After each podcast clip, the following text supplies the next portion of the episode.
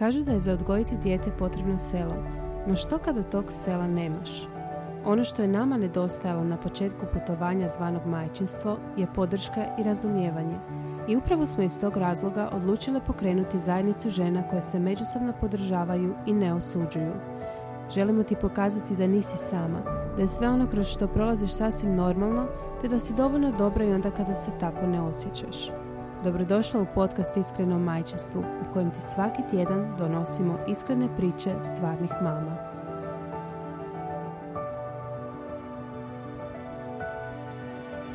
Drage super mame, dobrodošle u novu epizodu podcasta Iskreno majčinstvu, ovaj put u malo drugačijem formatu jer vam donosimo uh, snimku panela koji se održao u Z centru pod nazivom Manje scrollaj, više rolaj a koji e, govori e, o djeci izazovima digitalnog doba, odnosno utjecaju tehnologije na emocionalno i fizičko zdravlje najmlađih. Generacije djece razvijaju se, rastu i sazrijevaju u vremenu kada je dostupnost informacijama i raznim zabavnim sadržajima lakše i brža nego ikada prije. Često im je biti online važniji od boravka na zraku, a roditelji sami pred istim izazovima često ne znaju što im je činiti. O načinima kako se s time nositi na panelu su govorili profesor psihologije Boris Blažinić, jedan od najistaknutijih stručnjaka za emocionalno zdravlje, predsjednica udruge kinezijologa grada Zagreba Meri Matušan, te poznati plus size model i mlada majka Lucija Lugomer. A sam panel moderirala je naša super mama Sonja. Uživajte u ovom korisnom, interesantnom panelu i svakako nam uh, ostavite komentare i javite nam uh, što mislite o ovoj uh, vrlo važnoj temi. Lijep pozdrav i dobrodošli u Z centar na još jedan mamin dan. Ja sam Sonja Švajkler, inače sam majka dvojice dječaka, suosnivačica portala Super Mame, diplomirana pravnica i moderatorica današnjeg, e, današnje tribine i panela sa mojim divnim sugovornicima. I danas ćemo zapravo razgovarati o e, izazovima digitalnog doba, ne samo za nas roditelje, već i za našu djecu. pod parolom manje skrola i više rolaj. moji sugovornici su Meri Matušan, predsjednica udruge kinezijologa grada Zagreba, Lucija Lugumer, mlada mama influencerica i Boris Blažinić, profesor psihologije, vodeći e, stručnjak na području emocionalnog zdravlja. Jesam dobro sve rekla? Ok, dobrodošli. pa, znači kao što sam rekla, pričat ćemo malo o tim izazovima digitalnog doba, pa Lucija, prvo ću tebe pitati. Naravno. E, reci mi, kako uspijevaš balansirati svoj posao koji podrazumijeva poprilično korištenje tehnologije i majčinstvo, kako ti izgledao porodiljni, jesi li ga uspjela cijelog iskoristiti ili ipak bilo ono malo angažmana u cijelom tom prvom procesu? Pa, e, iskoristila sam cijeli porodiljni, znači godinu dana. E, dijete je s godinu i dva mjeseca krenulo u vrtić. E, u cijelom periodu porodiljnog sam bila na društvenim mrežama i radila sam koliko sam mogla, htjela, željela. dobro sam, moram priznati, e, to izbalansirala jer e, između ostalog rodila sam u jako, jako specifično vrijeme, dva tjedna prije pandemije.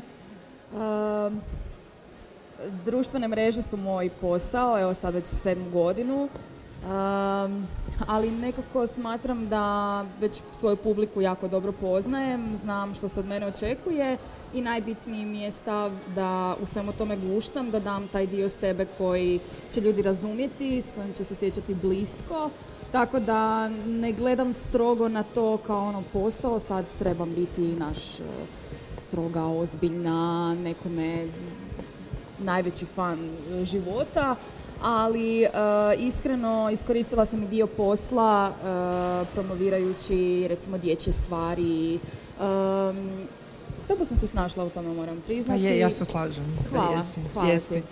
Um, reci mi koliko ti se čini da društvene mreže, općenito boravak online, pomaže mamama osobito u tom periodu porodiljnog, eto znači porodiljni si provela i u izolaciji praktički, niko od nas nije izlazio vani. Rekla bi da su ove dvije i pol godine izgledale otprilike kao porodiljni većine mama, inače i prije.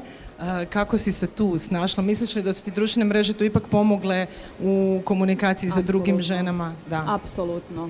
E, ja sam prvi put postala mama prije dvije godine. Nisam iskreno znala što očekivati. Našla sam se u jednoj poziciji gdje istovremeno sam postala mama i sad svi bi trebali biti sretni, svi bi trebali dolaziti vidjeti dijete, a došli smo u poziciju gdje se niko s nikim ne smije družiti. E, moram priznati da sam bila zbunjena, preplašena, e, ali je to bio iskreno koliko za mene, tako i za sve druge mame jedan jako, jako veliki izazov.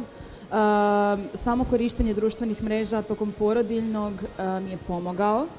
Eh, osjećala sam se puno bliže ne samo mamama, općenito ljudima, prijateljicama koje nisu majke recimo. Ja osjećam da smo to stvarno dosta intenzivno proživljavali svi skupa. Eh, pa eto, zahvaljujući društvenim mrežama u biti, šta da ti još Smo preživjeli zapravo pandemiju. Jesmo, preživjeli Pa da, ja bih rekla da je to nekakva prednost ove tehnologije, što smo u tom periodu kad smo morali biti svi razdvojeni, bili ipak donekle bliski. Je, je, je. Reci mi koliko, recimo, uspijevaš balansirati korištenje mobitela ispred svojeg djeteta? Ja ti osobno odmah mogu reći da ja jako loše balansiram u svemu tome. pa nisi jedina. mislim da je to izazov s kojim se borimo svi, općenito. ne moraš biti mama da se se boriš Slažem s tim. se. mislim da puno sam radila na svjesnosti same sebe i evo ja sad trenutno smo u periodu Terrible 2 gdje dijete dosta intenzivno doživljava sve oko sebe pa tako i mamu koja je na društvenim mrežama odnosno radi svoj posao ali zapravo najveću ulogu tu igra moj suprug gdje evo recimo ja sam prije šest mjeseci prvi put E, napravila taj korak da sam uzela i asistenticu, znači nekoga ko će mi malo pomoći u svemu tome, da e, se psihički mogu malo uh, odmaknuti i posvetiti djetetu koje traži pažnju i to je u potpunosti opravdano. mobitel je u mojim rukama, je, ja sam recimo osoba koja baš ne živi na kompjuteru, laptopima i slično. Mobitel mi je najbitniji kao takav evo, okreneš YouTube, vidjet ćeš samo crtiće recimo, sad smo u tom periodu, ali e, recimo u slučaju da trebam nešto napraviti vezano za posao, u popodnevnim satima kada dijete dođe iz vrtića, mhm. onda zamolim supruga, prosim ga možeš preuzeti, ja trebam obaviti nekakav poziv ili napisati mail, tako da nekako tako balansiramo, ali mi smo općenito roditelji koji nemaju bake, odnosno imamo jednu baku, ali u Americi i stvarno jako ovisimo jedan od drugome. Da, mislim da u ovoj doba pandemije niko više nije imao bake ni dide. Uglavnom smo mi roditelji bili poprilično prepušteni sami sebi, ali o tome ćemo malo kasnije.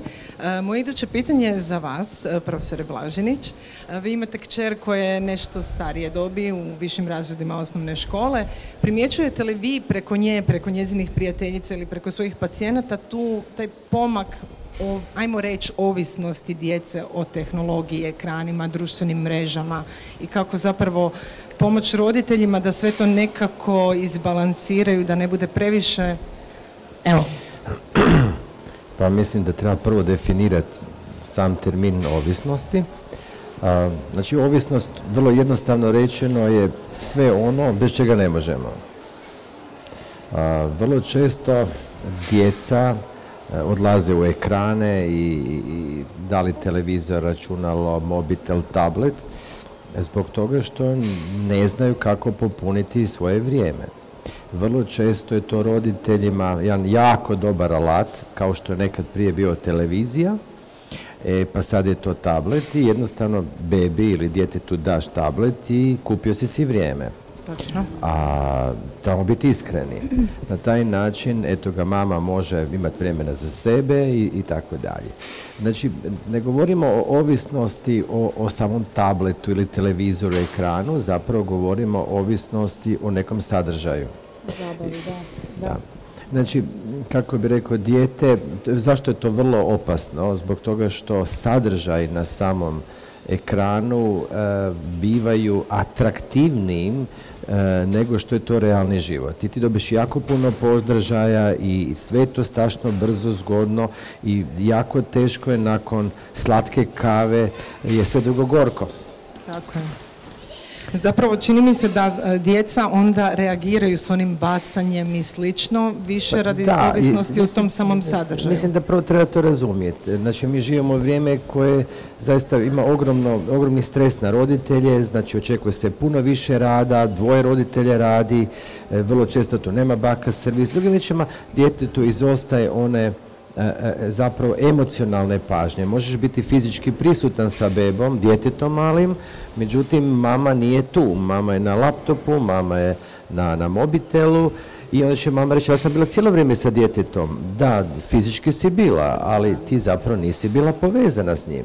E sad je to jedna druga stvar gdje odgovor na pitanje da sve veći broj djece jednostavno nalazi izlaz kroz taj kroz društvene mreže, kroz i zapravo to im donosi puno više ugode nego što bi to realne aktivnosti u realnom životu bile. Drugim riječima, kod djece se javlja taj, taj e, ogromni problem emocionalne inteligencije u što spada sposobnost odgode gratifikacije, odgode nagrade i zapravo djeca hoće nagradu odmah i sad. Tako je. Jer u principu to igrice i rade. Znači, aha, ti dobijaš momentalni feedback da se u nečem uspio, nisi uspio, vrlo je dinamično, promjenljivo i zapravo ne naučimo ih kako se nositi sa frustracijom i da nešto ne možeš dobiti. I- Strpljivost, Tako je. I zato djeca onda bacaju se po podu i zapravo kasnije u životu imamo problema jer osobi fali ustrajnost, upornost i da, da je sposobno proći kroz nelagodu, uložiti trud, eh, odreknuti se sad bombona da bi sutra dobio bombonjeru. Slažem se. E, Mene interesira e, koliko bi onda recimo zabrana ekrana i e, nagrađivanje ekranom za dobro ponašanje, koliko je to zapravo dobro i preporučljivo? I sad zavisi naravno i od dobi, pretpostavljam. Pa zapravo, jedna od izuzetno važnih stvari je koliko je opasan prekritički odgoj, tako je i preopasan prezaštitnički odgoj. I onda je mami teško, pa gledaj sad kako ćeš ovo ono. U principu dijete moramo naučiti nositi se sa frustracijom, mora se naučiti da neke stvari ne može dobiti u životu. Drugim riječima, dijete treba naučiti granicama pa bi ja to prije zvao granice nego neke zabrane, jer ovaj, a, ne možeš nešto zabraniti ili ograničiti ako nisi dao neki substitut, nekakvu dodatnu stvar koju će dijete kompenzirati s time. A mislite li da danas generalno roditelji moraju, čini mi se barem u usporedbi s našim roditeljima, da puno više e, se trudimo oko djece i dati im pažnje i svega, da je možda i tu jedan ključ onog izgorjevanja i sagorijevanja majki općenito roditelja, da onda jednostavno u nekom momentu kažeš, gle, evo ti taj iPad, samo me malo pusti. Gled, znači, to, znači uvijek se treba čuvati generalizacija, isto kao i kad su djeca u pitanju, kad su majke ili roditelji u pitanju. Znači, mi smo zaista hodajuće računala, imamo drugačiji operativni sustav, drugačije doživljavamo svijet i zapravo jedan od ogromnih izazova je da razumijemo jedan drugoga, da prepoznamo te različitosti i da poštujemo te različitosti. Znači, moje dijete ne moram biti ja. I ono što je za mene vrijedno i korisno ne znači da je nužno za moje dijete. E, zato recimo davati nekakve univerzalne recepte, pa baš i nije najkvalitetnije. Ne mogu reći da sva djeca, kako bi rekao, evo ja se sjećam sebe i ne znam, ja sam već spektrum, prastar ono računalo imao u 84. godine i visio sam na tim igricama, da sam baš postao ovisan nisam i zapravo me puno više zanimalo kontakt, razgovor, druženje nego tako nešto. To visi od crtama osobnosti, da li si introvertiran, ekstrovertiran, zapravo, kako bih rekao, kako strukturiraš vrijeme i, i, i jako puno faktora igra ulogu to. Ali da nekak sumiram, mislim da, da, da postaviti granice, apsolutno, ali isto tako naći substitut da dijete ne ostane bez ičega, nego da to znači da će se i mama i tata angažirati i zajedno s njim nešto kreativno raditi, stvarati ili igrati se. A, koliko zapravo utječe činjenica da djeca nas gledaju cijelo vrijeme na E, pa upravo to govorim. Da. Znači, treba, Sami smo treba biti svjestan, pogotovo u ranoj dobi, što je dijete manje, zapravo više uči modeliranjem. I dijete, kako bi rekao, kako to na engleskom je, e, se kaže, a, monkey do what monkey see, drugim riječima, Tako je. a, a, ma- majmun radi ono što majmun vidi, ali u principu, ako mama, e, da, mislim, gledaj, to se odnosi na sve stvari, ne samo na Da, mobitel. slažem se. Recimo, ako mama puši, a zapravo to kao nije u redu, dijete će kopirati. ako je mama na mobitel, ono što je jako bitno znati da zapravo dijete u toj dobi, pogotovo ranije, on ne može razumjeti da mama radi svoj tako posao. Je, tako je, tako je. E, mislim, ona samo vidi da ona nije s njom, nije u kontaktu. I da držim to e, Tako je. I sad to, nama je nešto logično, ali djetetu to nije logično jer djeca u toj dobi baš ne funkcionira na logiku. Zato je jako bitno sam sebi osvijestiti i dosta je opasno ovaj dio rada doma. Znači, zašto? Zato što ljudi bi trebali razumjeti da kada dolaze doma, da kad izuju cipele, da zapravo maknu, ajmo skinu te poslovne maske kužimo, nema mobitela, nema ničega, to je moje privatno vrijeme, ja se posvećujem svojoj obitelji, posvećujem se sebi, a to je, to je sad, neko će reći, vrlo nerealno. Danas, mislim, većina ljudi nosi posao doma, zajedno sa brigama, sa stavom, Osobito emocijama. sad u pandemiji, kada je i home office. Tako je. I djete, osjeti da je netko nervozan, da, da je, ono, to, to se osjeti. Znači, ne moramo mi ništa reći. Tako je. Evo recimo mi smo kod kuće pokušavali e, doskočiti toj situaciji donošenja posla doma tako što smo uzeli jedan, jednu kutiju e, od pleksiglasa i tu smo stavljali mobitel nakon što smo došli s posla. Međutim, nažalost nismo se tog držali duže od sedam dana jer jednostavno svaki put je nekakav poziv važan poziv. Ili bake zovu, ili dide zovu, ili posao zove i jednostavno nama je roditeljima isto jako teško biti dosljedni, a sami smo primjer. E, ovo je strašno interesantno, pa sad nešto nam se čini nemoguće, mi koji smo malo stariji, pa vi, vi ste to doživjeli, prije što je bio mobitel, mislim, da. i tad smo živjeli. Tako je. Čekali smo 7.30 i crtiće na HRT-u. Tako je. zato što nije bilo, budemo realni. samo jedan. Tako je. Jedan da, jedan. Točno, i čekali smo I bio si ono... strašno sretan s tim. Je, Slična stvar je sa igračkama. Znači, što više igračaka imaš, zapravo manje si kreativan. Tako je, da. Znači, ja koji nisam imao tako, ne znam, 70-ih puno igračaka, wow, to mi je bio centar svemira i zapravo bio sam dovoljno kreativan da zapravo da kroz maštu, kroz simulaciju, zapravo oživim tu igračku i, i vežem se uz nju. Sada imam, ne znam, 150 plišanaca, super, više nema ono, ja, ovo mi je omiljeni plišenac, nego... Zapravo se stvara i dalje ta želja za još, i još, i još, a ništa zapravo ne pruža zadovoljstvo. Je. Da. Je, slažem se. Sad kad smo već spomenuli taj primjer nas kao roditelja, to bi se moglo sad i replicirati na e, situaciju vježbanja, odnosno nevježbanja. Mi mame, pogotovo kad dobijemo dijete, onda onako tijelo vježba padne na zadnje mjesto jer nemamo nikad vremena za sebe, jel? E, kakav smo mi onda primjer ako ne vježbamo, a želimo svoju djecu recimo potaknuti? Mary. Naravno, jako loš primjer. Ako ne vježbamo, a s druge strane višemo na djecu da su neaktivna, izađu van, cijeli dan ležiš, a zapravo mi smo uzore, kao što je već rečeno, Tako jer u, klinci oponašaju. Najprije roditelja, ali i sve zapravo i nastavnike u školi i tako dalje. Tako da zapravo ako smo mi loš primjer, onda ne, treba ništa ni očekivati od djece. Tako je. A to zaista često možemo vidjeti I, i u korištenju evo, tehnologije. Znači, dijete na igricama, ti mu prigovaraš, a ti se ne skidaš sa društvenih mreža. E, ne znam, vidim roditelja, prelazi zebru, dijete kraj njega hoda, ali roditelj gleda mm, ovaj, u, ekran. u ekran, to mi je recimo neshvatljivo. Je. Moje dijete je meni čak prigovorilo jednom prilikom jer kad sam mu ja zabranila da se ne može igrati, ne, može dobiti mobitel, onda je rekao, ali ti si cijelo vrijeme na mobitelu. Moram priznati da mi je to možda bilo ono jače nego da mi je bilo ko drugi rekao. Kad mi je vlastito dijete reklo, onako gurnuo je glavu mm. ispred mog mobitela i rekao, ja sam ti tu. Znači, možda, možda je to trenutak koji trebaju roditelji doživjeti da shvate onak, ok, što je meni sad važnije u ovom trenutku? Nego sad Izgleda da bi mi zapravo od njih trebali Jel učiti. tako? Neke stvari bi, neke stvari bi.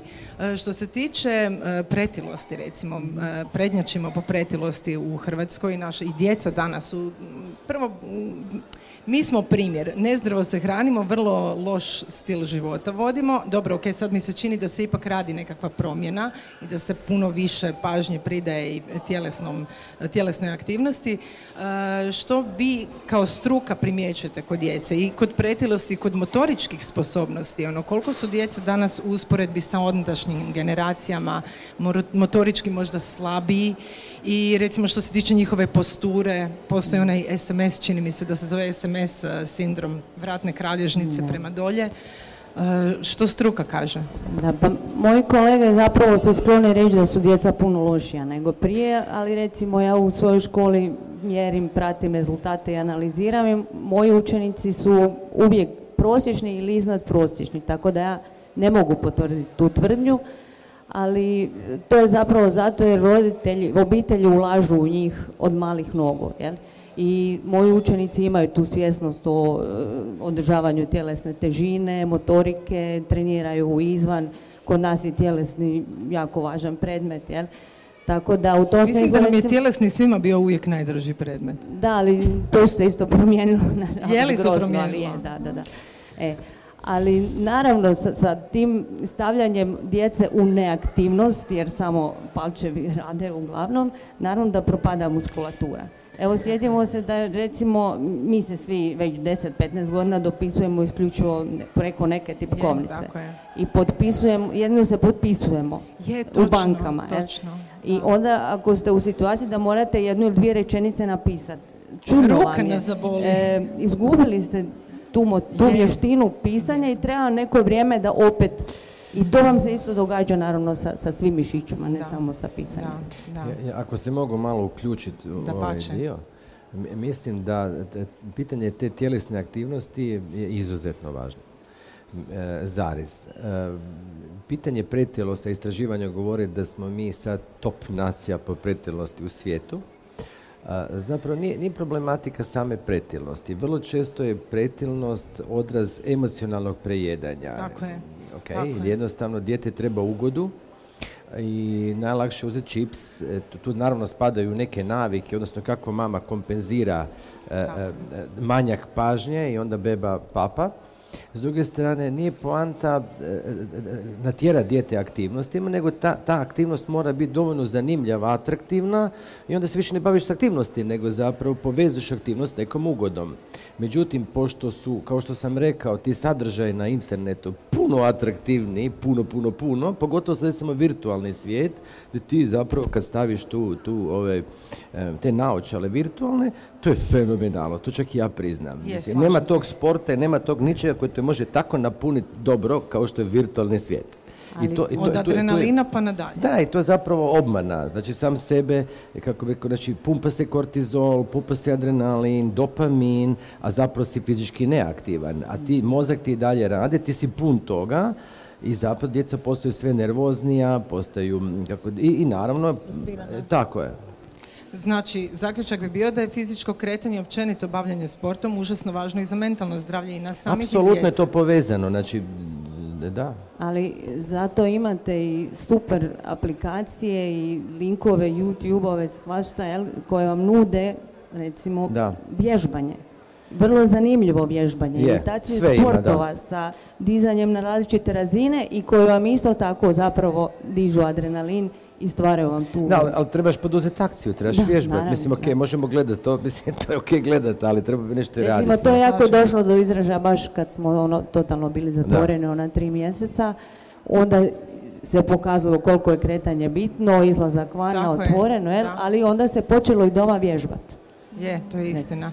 Ja još uvijek nisam uspjela u vježbanju doma. Mene treba motivirati baš onako izlazak vani. Tipa da uzmem role i dođem tu dolje na Z centar, na stazu i krenem se rolati. što se tiče sportskih aktivnosti kod djece, od koje dobi bi bilo dobro motivirati djecu na upisivanje recimo sportova van vrtića ili škole? Pa klinci mali su strašno aktivni, to svi znamo. Za svako dijete ćete reći nema sekundu mira. E, točno. No onda nekako kako se približava školsko doba, ono postaju mirni i gledaju više neke filmove, crtiće, igraju se sa igračkama. Ta aktivnost je onda sve manja i onda u pubertetu, što ja recimo svjedočim, radim sa srednjoškolcima, onda ono moraš ih čupati da vježbaju, da se pokrenu i tako. Tako da negdje otprilike s tom dobi prije škole bi se već moglo njih usmjeravati. Tipa 4-5 godina, pa, pretpostavljam. Ja osobno nisam za rano usmjeravanje. E pa sad, to, to sam baš zato htjela pitati. Ja imam dva sina i u biti ovaj stariji strašno voli nogomet i baš su nam preporučili nemojte još nogomet. Znači ono kao tipa mali sportaši ili tako nešto gdje je puno više. više motoriško opismenjavanje, ali malo šire, ali recimo ja sam mišljenja da ništa ne fali otići djetetom u park na one penjalice, poligone. Pod uvjetom da nismo cijelo vrijeme nad njima. I, da, evo, malo prije smo o tome pričali. Da, pustite to dijete da se samo penja, a ne mu pokazivati, stavi nogu tu, sad tamo, sad pusti ovog dečka, on je prije tebe, Djecu treba pustiti da se igra. Lucija, koliko uspivaš pustiti dijete u parkiću bez da se miješaš? Pa ja bih rekla da ja spadam u možda manju skupinu. Ja dozvoljavam dijete i da padne. Jako pazim pri reakcijama same situacije da ja ostanem smirena. I moram priznati, evo, sad uzročno posljedično da primjećujem da je Leon izrazito smiren. dakle, on se zna izboriti za sebe E, zna što nije za njega. Evo, nedavno smo bili u igraonici, baš sam ga proučavala malo. E, čak je bila kolegica sa mnom koja ima veće dijete, koje je dosta visilo o svojoj mami, dok je moje dijete onako svako malo pogledalo u mene, ali ja nisam išla za njim, ja sam stajala sa strane, odnosno sjedila sa strane. I recimo trampolin koji on je premalen za to, nije niti pokušavao. Znači, e, primjećujem da Uh, ide tamo gdje se osjeća sigurno i gdje je ok, uh, ali definitivno sam sklona tome da dijete treba i pasti i imati krvava, mislim krvava goljena, da, ono, pa, a mislim koliko smo mi imali krvava mama, mama koja, koja stoji iznad djeteta i kontrolira sve što dijete radi jer um, osobno puštam ga da se razvija i on kao jedinka, on sam za sebe. Da. Slažem se s tim. Ja sam inače onaj tip mame koji ne voli baš ići u parkiće, jer moramo da razgovarati s drugima. Ja bi samo gledala svoje dijete kao gle kako je divan primijetila da i tate ovaj, sve više i više mame nekako tate guraju da idu... Pa mame guraju tate, onda ja primijetim tate. Ali dobro, ok, zabava je moje djeci, zabava je nekad i meni. Ali vratimo se mi na ozbiljne teme. dobro, recimo, eh, koji bi bili benefiti rolanja? Od kad mogu klince staviti na rolanje? Pa vrlo mali klinci već rolaju zapravo. Ima malih rola, znači da i mali mogu rolati. Jel? U svakom slučaju, s obzirom da je to aktivnost vani na otvorenom, ja bi uvijek izabrala rolanje. I plus toga može mama rolati. Može mama rolati. I tata, svi mogu rolati. Ja imam role koje stoje godinu dana u gepeku i čekaju da ih izvadim van, jer kao kupila sam ih jer ja ću krenut. Ali evo sad vidim da mogu, imam prostora Ja sam nedavno baš na internetu vidjela da postoji škola za rolanje, klizanje, za kako za djecu, tako i za odrasle. E, da, da, da točno. i ovaj, baš sam si razmišljala, ono, pošto ja ne znam recimo rolati, nisam baš vješta u takvim nekim stvarima, malo problema sa ravnotežom, sam rekla zašto ne uključiti i sebe zapravo u nešto što će moje dijete prirodno proći kada, kada tada. Da, slažem se. Tako da je to možda Napraviti od tih stvari onako jedan obitelj, obiteljsku avanturu. Sad svog muža ću jako teško nagovoriti na rolanje. uh, Nema veze, on može hodat On može trčat, na primjer. E, slažem se. Um, sad što se tiče, evo kad smo se dotaknuli i tata, ja sam uvijek bila onako jako za, evo vidimo sad upravo jednog tatu koji gura kolica, za to ravnopravno roditeljstvo. Koliko je važno dosljednost roditelja i, i dogovor roditelja, profesore Blažinić, uh, kod određivanja vremen, odnosno vremenskog ograničavanja ekrana? Pa ja bi prije, prije samog odgovora rekao nešto što baš imam potrebu reći. Okay. Što evo i čujem, znači svatko ima svoj nekakav stil pristupa, odgoja. suštinski niko nas ne uči kako biti e, roditelj. Još prije toga nas niko ne uči kako biti sretan u ljubavi.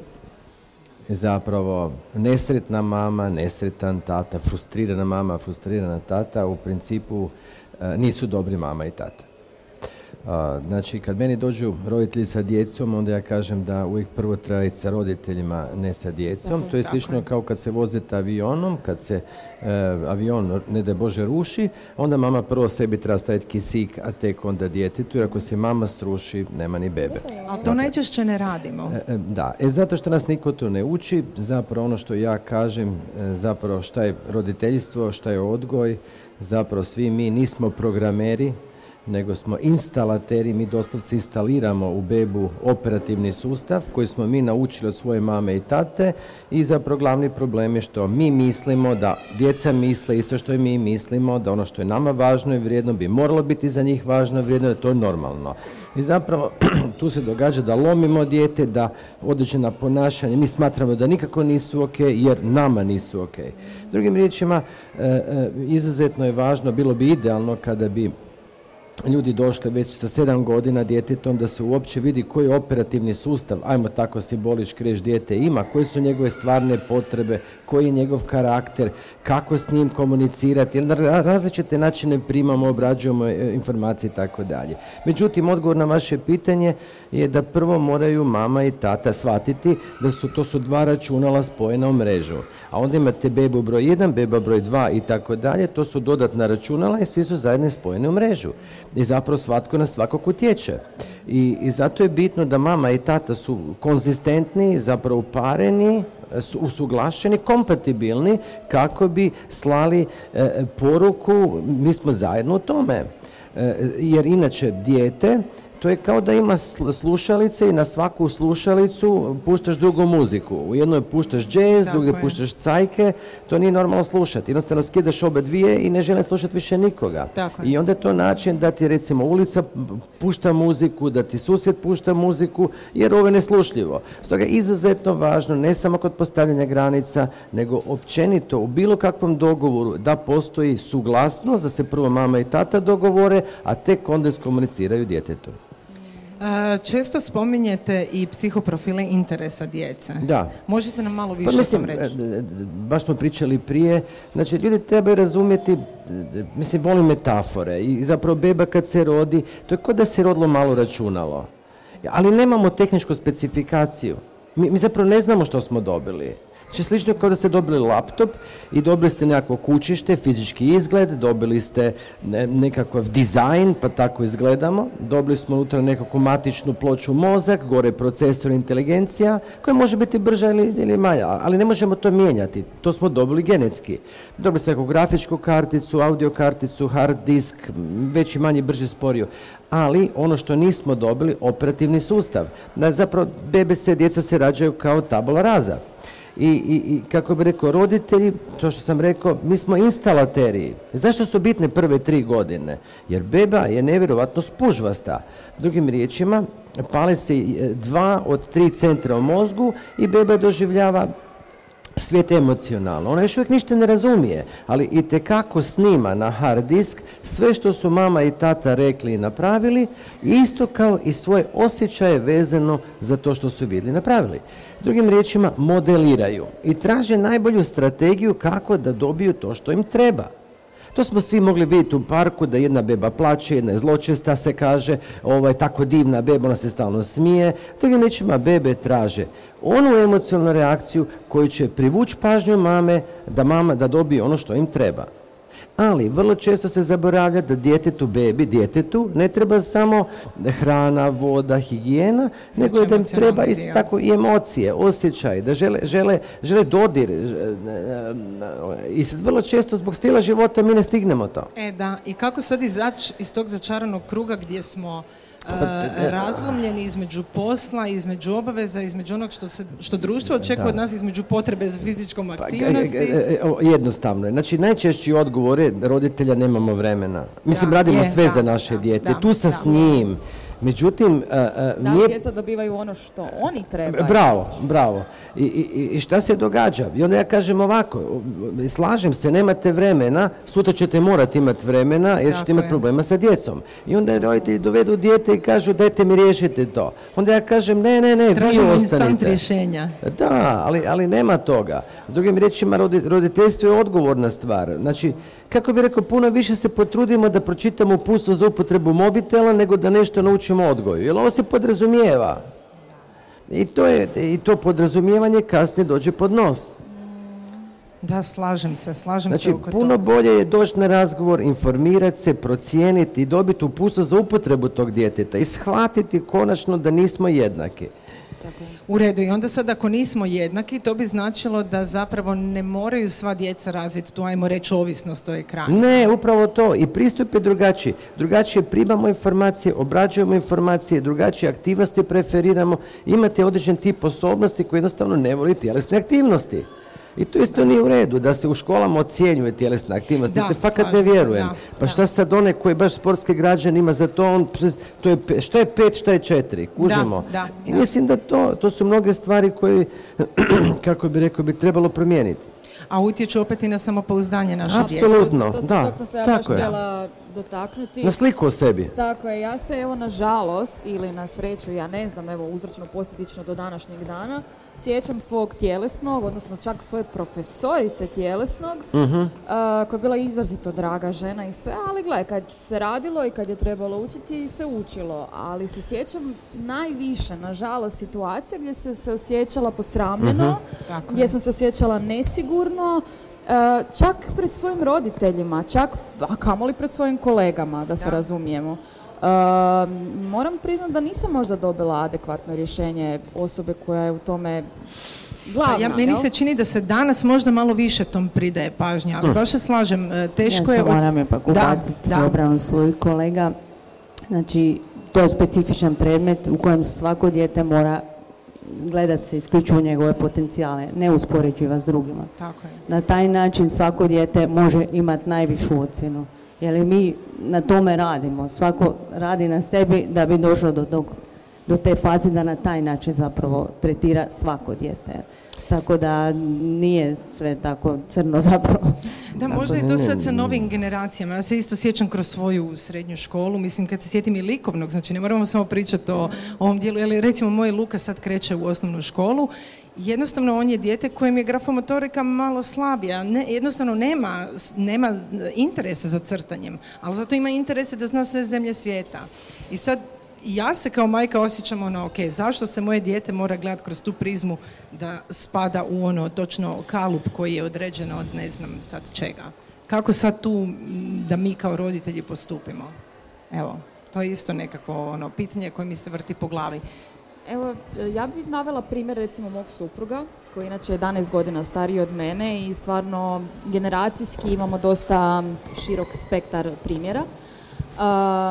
On je osoba koja je školovana recimo vani i često mi priča, on je u Grčkoj bio u srednjoj školi, ja mislim, ili osnovnoj, nemojte me uzeti sad za zlo, ali se sjećam zapravo kada mi je pričao da je to bio kao jedan mali test kroz sve te predmete. Čak su imali i sadili su drvo i grah i svašta nešto. Bili su jaki i u likovnom i u tjelesnom i općim predmetima. Ali su tamo dobili malo osobni pristup gdje se uh, kod djeteta stvarno gledalo da li je dobar recimo u zemljopisu ili je dobar u tjelesnom ili je dobar negdje drugdje. I zapravo se tada pozvali su se roditelji koji, s kojima se radio sastanak i pričali su gledajte vaše dijete više pokazuje interes za to, to i to, recimo mm zemljopis i dijete se puštalo da se razvija tamo gdje je pokazao svoj interes. Ne samo interes, nego sposobnosti. Apsolutno. Mi se rađamo s nekim sposobnostima i to, znači, a sad da ne idem možda toliko duboko u to temu školskog sustava, samo sam se htio referirati na ovo, znači da se ne bi poslala poruka da nešto negativno generalno, generalizacije su jako loše. Meni je tjelesni i dalje bio najdrži predmet da se Znači, e, e, ono, ono što je bitno znati, muzika je dobro koliko je gramofon dobar, struka može promovirati nešto, čak i standarde napraviti, međutim uvijek postoji taj individualni dio gdje zapravo visi o pojedincu koji nešto čini ili ne čini. Da li je to fizioterapeut, da li je to, ne znam, nastavnik tjelesnoga ili nešto drugo. Tako da zapravo visi o osobnom stavu i doživljaju, pa čak i osobnosti samog pojedinca. E, dobro, sad kad pričamo još o tom digitalnom sadržaju koje naša djeca konzumiraju, e, što roditelji mogu napraviti? Znači, pretpostavljam da bi trebali svi puno više pažnje pridati tome što dijete radi na internetu? Pa, apsolutno preuzeti odgovornost.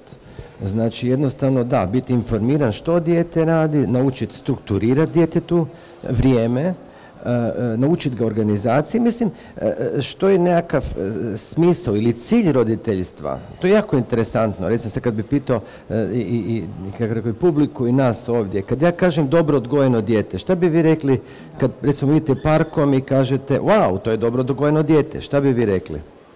A prvo bi rekli da je poslušno. Jel tako? Jel tako? Tako je. Uredno, jel tako? Uredno. E, pa će reći, e, znači pristojno, uredno, poslušno. Onda se ja šalim pa kaže, wow, gle, gospođa dolazi sa pesikom. Daj mi reci, je ovo dobro treniran pas? Poslušan, uredan, pristojan, ok? Točno. A zapravo, što je, što, je, što je smisao roditeljstva? Da učinim dijete da bude sretno i samostalno. Ali i da roditelji budu Ha, pa sad bi to... A to ja mislim da je to jedno vezano s drugim. ne, ne, ovo je super, zato što ja, ima, ima dobra izrika. Ljudi, djecu treba odgajati od rođenja njihovih roditelja. Mm. Svi mi nosimo... da. da, jer ide se s tem šalje dalje. Ali, Transgeneracijski prijenos. Pa da, zato što nisi svjestan. I, i jednostavno, gledaj, gledaj, tu ljudi često griješe. Znači, ljudi, ako baš nisu bolesni, idu s dobrih namjera. Ne, mislim, rijetko ko nešto zlo, zločestoće radi. naravno. Ali dobrim namjerama je po počnem putu pakao. Da. Ja bih rekla ovako iz svog iskustva rada u školi da djeca danas vape za jednom granicom koju treba postaviti i dosljednošću na toj granici. I u tom smislu zapravo roditeljstvo treba osnaživati obitelj. Da, da. Disciplina? A čini mi se da je to ne, najteži dio. discipline. No, ono, točno. Djeci je, kako ste rekli, sve predostupno. Više uopće nije što se izlazi van vikendom, jer je to, to su već od malih nogu prakticira, jel? Da. Kad smo mi išli van, pa, sjećate smo bili željni smo to, da. da. Sad je sve to, pred, znači jednostavno njima treba ta neka pa granica koju nekom mora postaviti. Evo, recimo u iskustvu rada sa pacijentima, koliko je zapravo onda problem to nepostavljanje granica? Pa ne, ne, ne, baš ne volim generalizacije. Znači imate ljudi koji imaju prestroge granice, koji su rigidni, koji pak ne smiješ ništa i nikad nisi dovoljno dobar, uvijek si kriv, tata uvijek bolje radi, mama uvijek se bolje, znači uvijek si kriv. Da. Ok nemoj ovo, to ono što ste, ili smo preuplašeni roditelji, jo pazi, nemoj pašćeš, nemoj ovo, nemoj ono, Isuse Bože, ok? Tako da zapravo stil roditeljstva proizlazi iz našeg tipa osobnosti, ok? E, I zapravo šta je dobro i loše? Ono što je dobro u jednom kontekstu, loše u drugom kontekstu. Zato se zaista treba čuvati generalizacija. Koliko možemo utjecati mi sami na promjenu svoje osobnosti da budemo Pa ne, prosto moramo spoznati. Au, a to je cijeli da, život. Do znači, mi mora, znači moraš biti malo hrabar i pogledati se u gledalu života i reći, gle, priznat si neke istine. Ako nisi, mislim, a moramo si priznat nešto. Uh, ja bih se baš nadovezala da, na ovo. fascinantno mi je, evo, totalno laički rečeno da me svi razumiju, koliko kroz cijeli period roditeljstva, evo, i ove dvije godine, što možda nije mnogo, uh, proučavam samo sebe. Je i koliko proispitkujem samo sebe i svjesna sam da možda nisam svjesna kad sam dobro učinila i kad nisam dobro učinila, ali mi je drago da i dalje nalazim tih pola sata tjedno, nebitno, da projiciram taj cijeli tjedan u svojoj glavi i kažem si, ok, tu bi trebala poraditi fakat na sebi, a tu bi trebala poraditi sa Danielom, sa suprugom, ili tu bi trebala poraditi sa djetetom. primjer, bili smo na obiteljskom putovanju situacija koja me baš onako dotakla, uh, bili smo u hotelu koji ima igraonicu, nebitno. Da skratim, uh, igraonica je prepuna tih loptica različitih mhm, boja. Naravno, Leon je odmah pokazao ogroman interes za to. Uh, večer prije je bilo jako puno djece unutra, čak sam u jednom trenutku strepila ono, Isuse Bože, on je dvogodišnjak, uh, hoće ga neko trknut, šta će se desiti njemu je bilo genijalno. Njemu je bilo genijalno. Vratili smo se iduće jutro, prostorija je bila prazna. Ostavila sam ga unutra uh, i došlo je dvoje djece, nečije, i uh, ta djeca su samo pokazala nekakav, nekakvu odbojnost prema mom djetetu, recimo, odmah je krenulo, oni su brati i sestra. I u tebi se rodila... U tom trenutku, mhm. znaš što sam napravila? Skinula cipele, ušla u tu prostoriju i počela se igrati sa svojim djetetom. Ta djeca su instant stala i gledala mene i više nisu zajedno komunicirali. Znači, mogu si zamisliti koliko je u njihovoj glavi u tom trenutku bilo Isuse Bože da su a mama i tata su bili mm. u kafiću na mobitelima. I u tom trenutku sam osjećala takav jedan, ja ne znam je li to uopće pristojno reći, ponos na samu sebe što sam primijetila tu situaciju i shvatila da stvarno djeci više znači vidjeti roditelja koji se igra s tom sa svojim djetetom što bi zapravo ta djeca željela. Mm.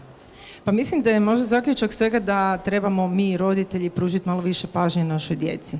E, kako kod korištenja mreža društvenih osobito, sve češće se spominje cyberbullying.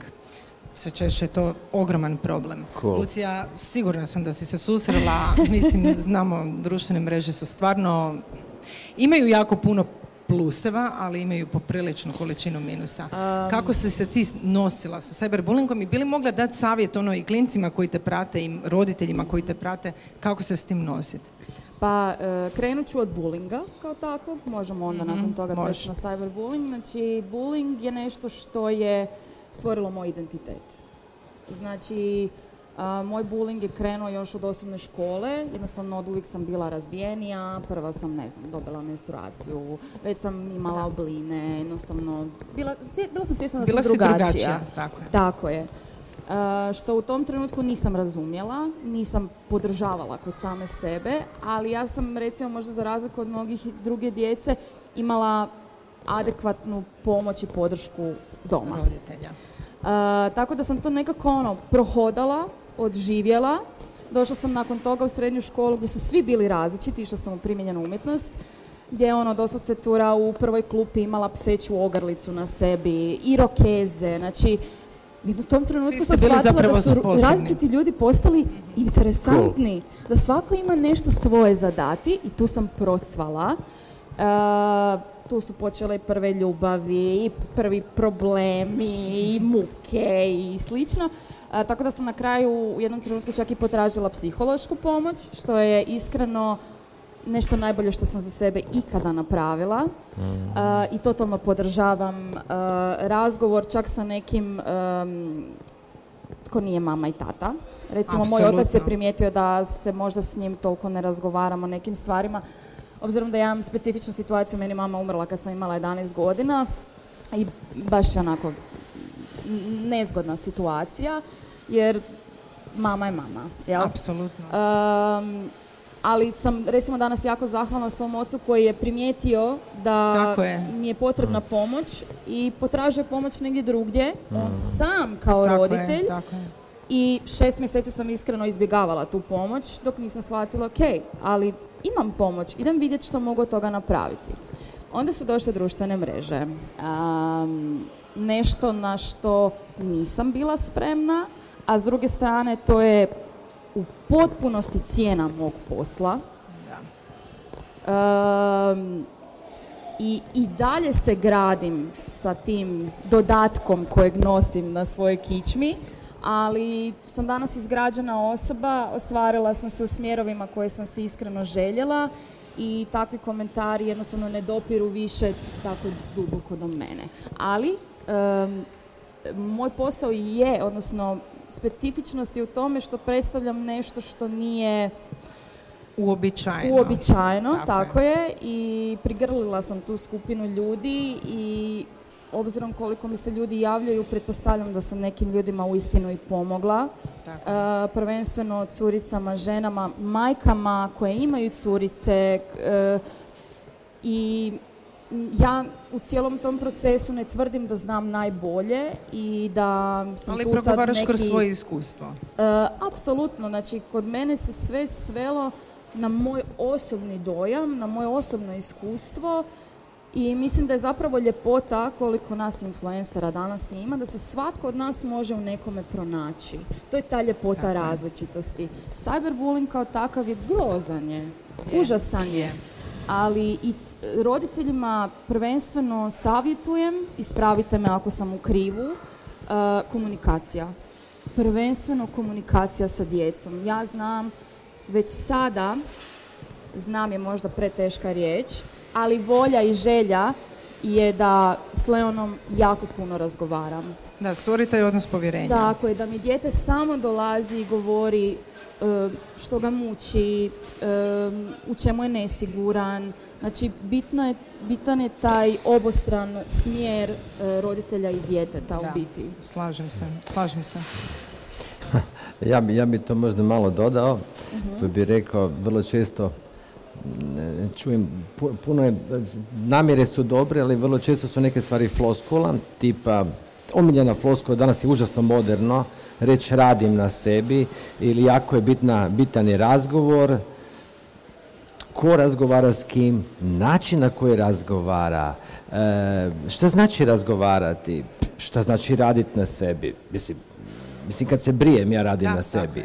A, drugim riječima, mislim da ljudima treba biti vrlo, vrlo precizan. Nije dovoljno samo nešto reći, nego je izuzetno važno način na koji to kažeš. I, i, I zapravo koliko si prisutan, koliko si svjestan, koliko si povezan s nekim.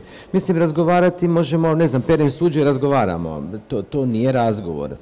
Um, to je znači zaista biti spreman, e, imati veliko uho, slušati, čuti. E, Pokušavati razumjeti. Slušati s ciljem da razumijemo, a ne samo da... Razgovor je propovjedanje, razgovor je, ne znam, uvjeravanje. Mislim, imam reći stilov razgovora. E, ono što mislim da cyberbullyingu jako bitno, opet, opet treba, kako bi rekao, um, biti svjestan da različite sposobnosti se s time jako različito nosi. znači imamo ljude, imamo djecu koji su više mentalni tip, njih te emocionalna uopće ne dira. Imate ljudi koji su više tjelesni tip, kinestetički. I imate ljudi koji su poput tebe emocionalni tip. Ali, ali ključna stvar je u svemu tome, baš je presudno koliko smo uspjeli kao roditelji kod djece u najranijoj dobi zapravo izgraditi jednu kvalitetnu sliku o sebi, odnosno samo poštovanje. Znači, ako smo kao roditelji čašu napunili, mislim, ništa ti, zapravo više ti cesta ne može uliti nešto novo.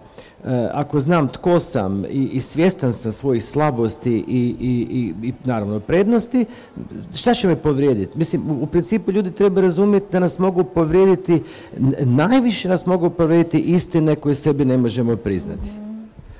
mislim, ako sam se zdebljio, a jesam se zdebljio, pa baš, evo, baš čak i javno, ne, i sad mi neko kaže, malo ste se popunili, dakle, jesam, mislim, šta sad, šta se lažemo, moram malo ići vježbati, malo rolati i manje malo, manje papati, ali ako ja sebi ne želim to priznati, nikako, u tome može jako povrijediti.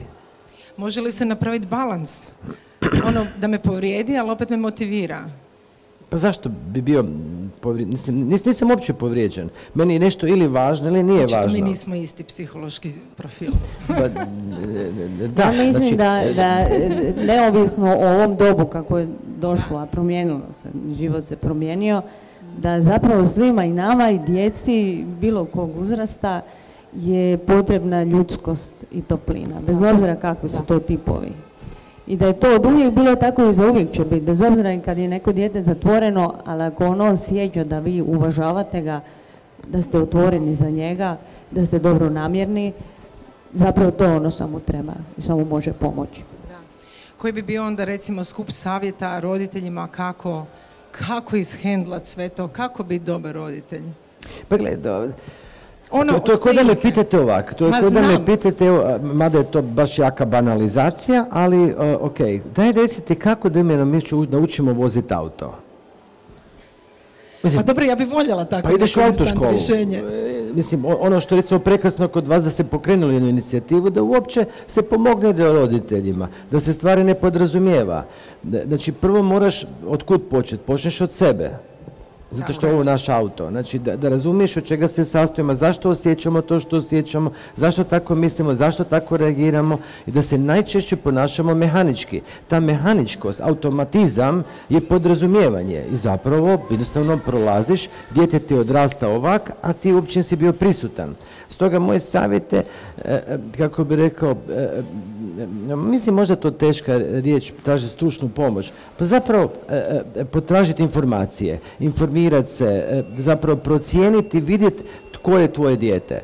i kako s njim komunicirati, koji su njegovi potencijali, koji su njegove snage, koje su mu slabosti, što ga motivira. I recimo to je izuzetno važno prije upisa u školu, aha, to što, što, što si ti rekla, ja sam išao u Ruđeru u školu. Zašto? Zato što je tata rekao. Tata mi je inženjer. Da, da, tako A pa da. A što sam ja sa 14 godina mogao? Ne, ideš, sine, tamo. I onda ideš. Ja, to ne znači da nisam bio sposoban završiti to. Ali sam nesretan, to nisam ja. Recimo, ti si imala sreću pa si po, tvoje, po svojoj osobnosti ipak otišla u školu primjenjena. Meni je cura tadašnja išla u primjenjenu. Wow, tam su fakat, može biti svoj. Da. Ali ne, tata kaže, si ti normalno, čak ćeš ti živjeti, kakva primjenjena, dijete je drago, hvati se posla, kopat ćeš kanale poslije. Ko je na ovog... I onda što se događa zapravo, ja mogu biti 5-0, pa onda gradimo kulturu pametne, ali nesretne djece. pa mislim, stoga, da, jednostavno, e, e, informirati se, pripremiti se na rediteljstvo, recimo psihoprofil ne možeš napraviti prije sedme godine. E, znači, kad se dijete formira, ok, e tad još imaš dovoljno vremena da usmjeriš, da preispitaš i daš mu ono što mu treba.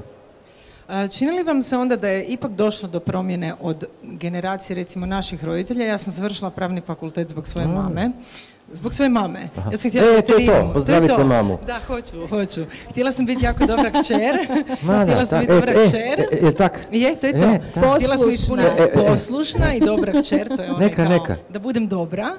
Završila sam pravo i onda sam rekla, ok, ovo je za tebe diploma, a ja ću raditi svoj posao, što nije bilo na kraju odvjetništvo. Uh, ali uh, da li ipak sad primjećujete promjenu kod danas, kod roditelja, da ipak ono se trudimo barem razumjeti više našu djecu? Da, opet kažem generalizirati, mislim, mogu govoriti nekom svom iskustvu ljudi oko sebe, različitog stupnja obrazovanja, različitih zanimanja. Mislim, ono što je zajedničko svima, da je zapravo to kockanje neki jednostavno, baš je kockanje i kako bi rekao, ajmo jednostavno, pecate ribu s onim što riba voli, a ne što vi volite. I sad ti možeš bacati bombe, ok, da uhvatiš ribicu, ali isto tako sa djecom zapravo, e, možda je dobra riječ ovako, prvo je zapravo razumjeti dijete, spoznat, pomoći mu da obuzda e, samog sebe i onda mu pomoći da se oplemeni. E, suštinski, razumjeti da smo različiti i da zapravo smo sposobni. E, znate što se izgubilo? Izgubilo se sigurno empatija. Znači, emocionalna inteligencija u brutalnom deficitu, e, to je posljedica virtualnih mreža, ekrana, jer jednostavno više nemaš interpersonalni kontakt, stavljaš nekakve e, ikone, e, emoje, koje uopće ne razumijem. mislim, ja znam kod klijenata koji mi dolaze, da zapravo uopće ne kuže emocije. Da. Da. E, mislim, evo, mislim, stvari jako... Najljepša stvar na svijetu. Da, ali to je nešto što e, je zaista bebi ključno. Najvažnije. Jer, to je njen način kako komuniciramo. A naravno, ali to je ključno, to je najdobri. Da. Stoga da, trebali bi se ljudi, mislim, gledaj, ajmo reći, bar malo, ovo je fenomenalno da razmenjujemo iskustva i, i da, ono što ste rekli, da razgovaramo, međutim, treba zbilja e, e, na relevantan način, tako je, i zapravo informirati se. Da. Pa možda, možda današnji roditelji su odrastali drugačije, mi smo odrastali drugačije. Možda bi se mogli sjetiti što je to bilo super u našem djetinstvu. To primijeniti. Najčešće je bilo vani, nije nikad bilo unutra. Mene, mene, mislim, dobro, sjećam se čitanja pričica od svojih roditelja na večer. Vjerojatno znači, zajednički ručkovi, nedjelje, pa to su super stvari, zašto ne primijeniti? Da. Nije se ništa puno promijenilo.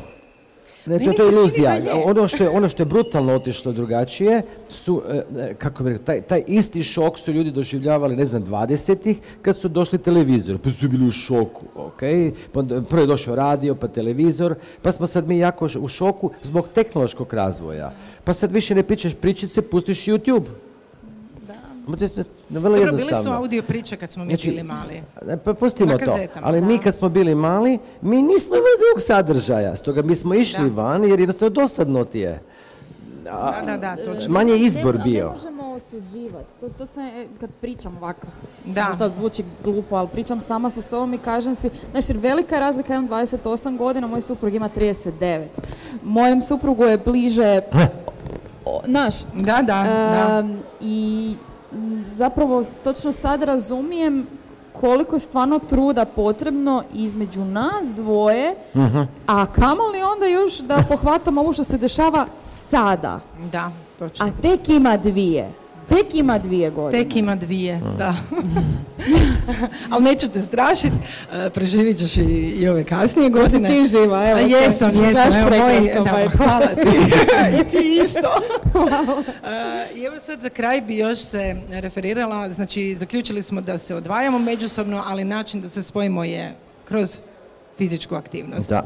Uh, nekakvi savjeti kako motivirati nas same, a i naše klince da ono izađemo vani, nešto radimo fizički zajedno, obiteljski. Pa, mislim da je bitno izabrati neku aktivnost koja ti je zabavna i onda ćeš tu ostati jako dugo. Jer ako, recimo, sad se jako puno trči po nasipu i tako. I to je super, ja to je korisno i tako dalje. Međutim, ako, ako ti je muka od toga, ti ćeš ići jedan put, dva put jer je to stvarno dobra mhm. stvar, ali više ne.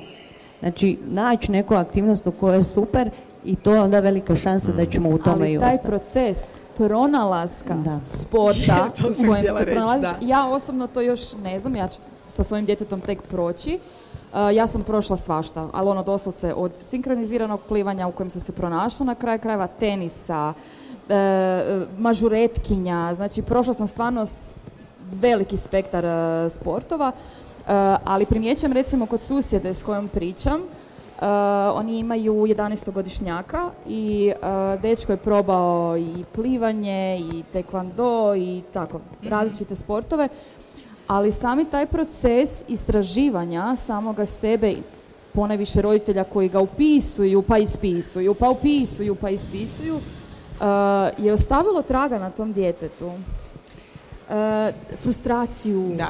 Uh, da nije u nečemu uspješno. Da, da, evo to me zanima. A to nije rijetko uopće. Masa mhm. klinaca ode na nešto pa više zasiti se Ali pa da li je to ok? Da li je ok ako pustimo dijete, znači recimo moje dijete je iskazalo interes da želi za nogomet. I ok, to mu je za sad zabavno. Što ako on u nekom trenutku kaže evo ja ne želim više? Da li je ok onda reći, ok, ajmo probati nešto drugo ili ostati tu dosljedan? Recimo, ja nisam voljela svirati klavir, ali me mama natjerala da šest godina moram završiti. Nema treba... odustajanja, htjela si da, i, to, je, to je jedna pouka zapravo pa isto je li za to dijete. bolje da, ima roditelja koji vele, dobro, ovu godinu ćeš to završiti, pa ćemo onda razmišljati sljedeće godine. Inače, da se mene pita, moje dijete bi sigurno išlo na plivanje jer je vrlo važno da zna dobro plivati. mm i onda bi mu razvijala neke penjačke vještine, mm preskoke, spretnosti, tako. To je nešto što u čem bi trebalo... Ja sam se pronašla recimo u sinkroniziranom plivanju zato što mi je voda radila balans. mm Obzirom da imam problema sa e, srednjim uhom, uglavnom sa ravnotežom, meni je voda radila balans i tu sam se pronašla. Da. A daj mi loptu, daj mi da trčim, bila sam ko dvije ljeve. Ali ništa ne fali hodanju. Da. Dobro, da. Zaboravljamo da možemo i hodati. ali dobro, ok, možemo hodati, ali možemo i uzeti role i doći dolje uzeti centar na fino e, platformu koja je postavljena i krenuti se rolat. Tako da... I može biti zabavno, pa ćete opet to Može biti zabavno. Evo, samo mi još treba neko reći kako da muža nagovorim na to, jer ne želim sama. uh, moj tvoj muž mogu sjediti ovak tu, a, a nas dvije ćemo. Može, dogovoreno. Oni okay. sretni, mi sretni. Dogovoreno. Djeca sretna. Super. Evo, hvala vam e, što ste došli na ovaj mamin dan, što smo porazgovarali. Mogli bi mi sad još, možda i hoćemo kad se ugase mikrofoni i hvala za centru što je pružio priliku da pričamo o ovako važnoj temi. Eto.